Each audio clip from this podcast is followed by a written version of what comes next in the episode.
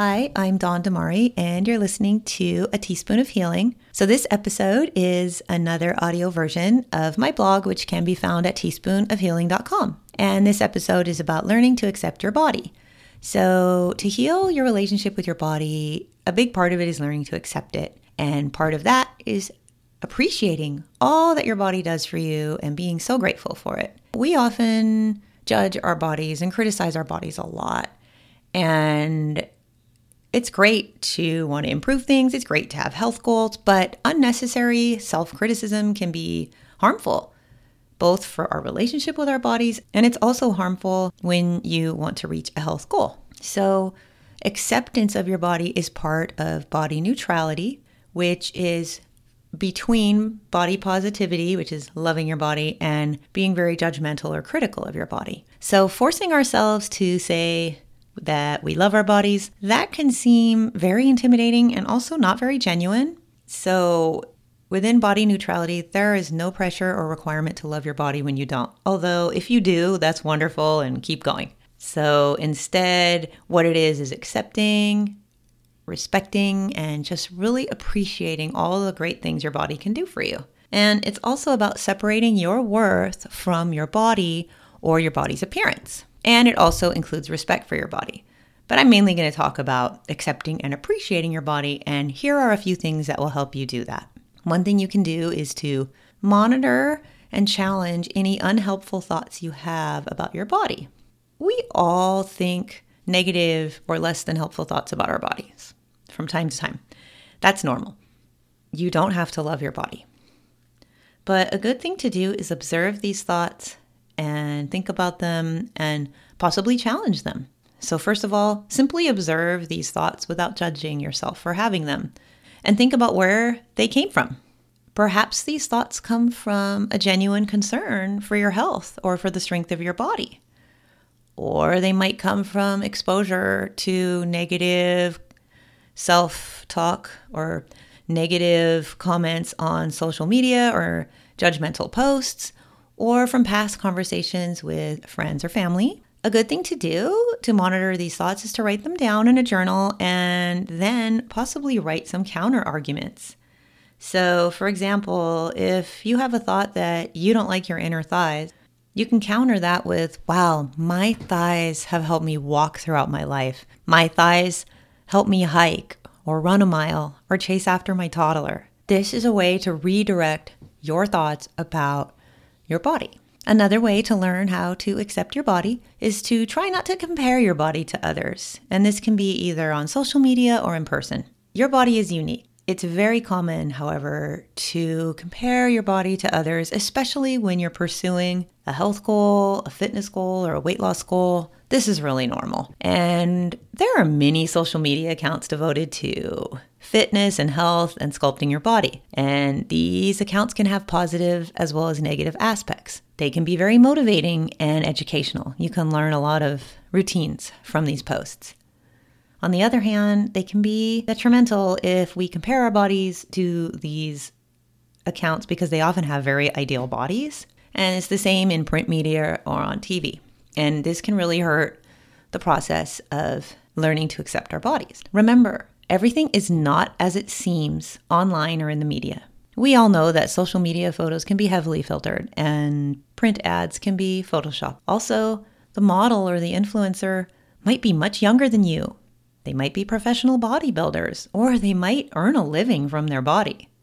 They could be dancers, even, or actors. Do they have a lot of time and resources to solely dedicate to their body? Think about these things when you catch yourself comparing yourself to them. And of course, people in real life can have really sculpted bodies too, and that's great. But remember, your body is unique, just like their body is unique, and there is no need to compare your body to someone else. And accepting your body, accepting its uniqueness can go a really long way to healing your relationship with your body. Now, this next one is a big one. Appreciate all the things your body can do for you. A really key part of learning to accept your body is to appreciate and be grateful for all the things it can do for you. If you've ever been injured, like I have, you know what it's like to be unable to just do simple daily activities like walk to the mailbox. And after we recover, we are so grateful for the ability to do things we go everywhere and we exercise. We are so happy for our body to be recovered. But we quickly forget about this feeling. So try to be mindful and be grateful for all of the things your body can do for you. Many people have issues where the body can't do much for them. So if you are experiencing an illness or a disability, try to find a professional that you can work with that can fi- that can help you find activities you can do and enjoy within your limit. Really again, just think about all the wonderful things your body has helped you do throughout your life.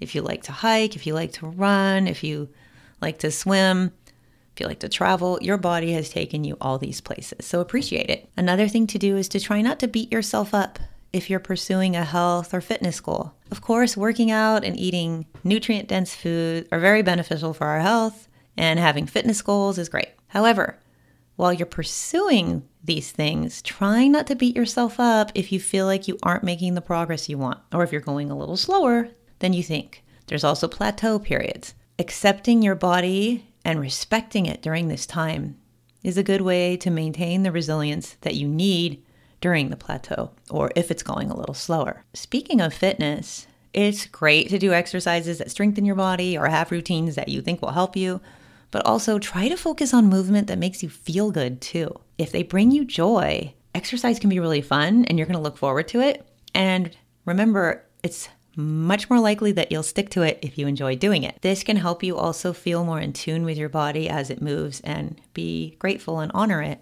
and you're going to be less likely to criticize yourself because you know your body will adjust. As for nutrition, it's great to eat nutritious food, but don't beat yourself up if you eat something quote unquote bad. It's okay. Remember, food choices are not moral choices. Lastly, if you appreciate and respect your body, this can actually help you reach your goals because you will have a more positive mindset. Just because your body might not be where you want it to be doesn't mean you can't enjoy it during the process. And by accepting your body, it'll help you do that. Living in the present moment and living within your body in the present moment can really help you accept your body and make your health or fitness journey go a lot smoother. Another thing to do is wear clothing that fits and makes you feel good. Instead of buying the size that you want to get into, try to buy clothing that fits you and is comfortable for you. Try to avoid squeezing into a piece of clothing just because it has a size that you want to be in. And try to avoid wearing clothing that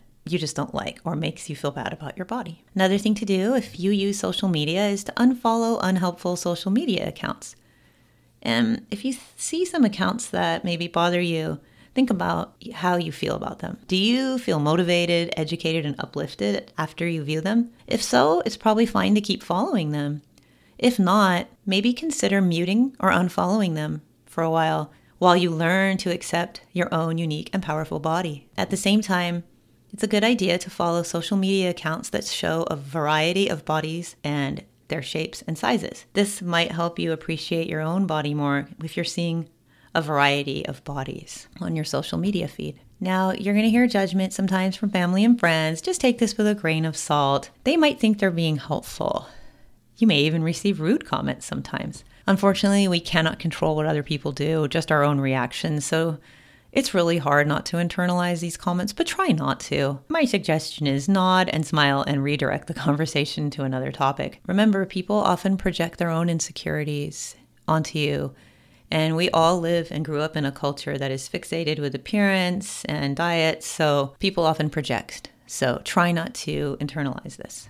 Another thing you can do is to try to stop talking about bodies. If you notice that you or your friends or your family talk about bodies a lot, try discussing a different topic. There are really a lot of really interesting topics to discuss. And it might be good to take the focus off body talk while you work toward learning to be more accepting and appreciative of your body. Thank you for listening.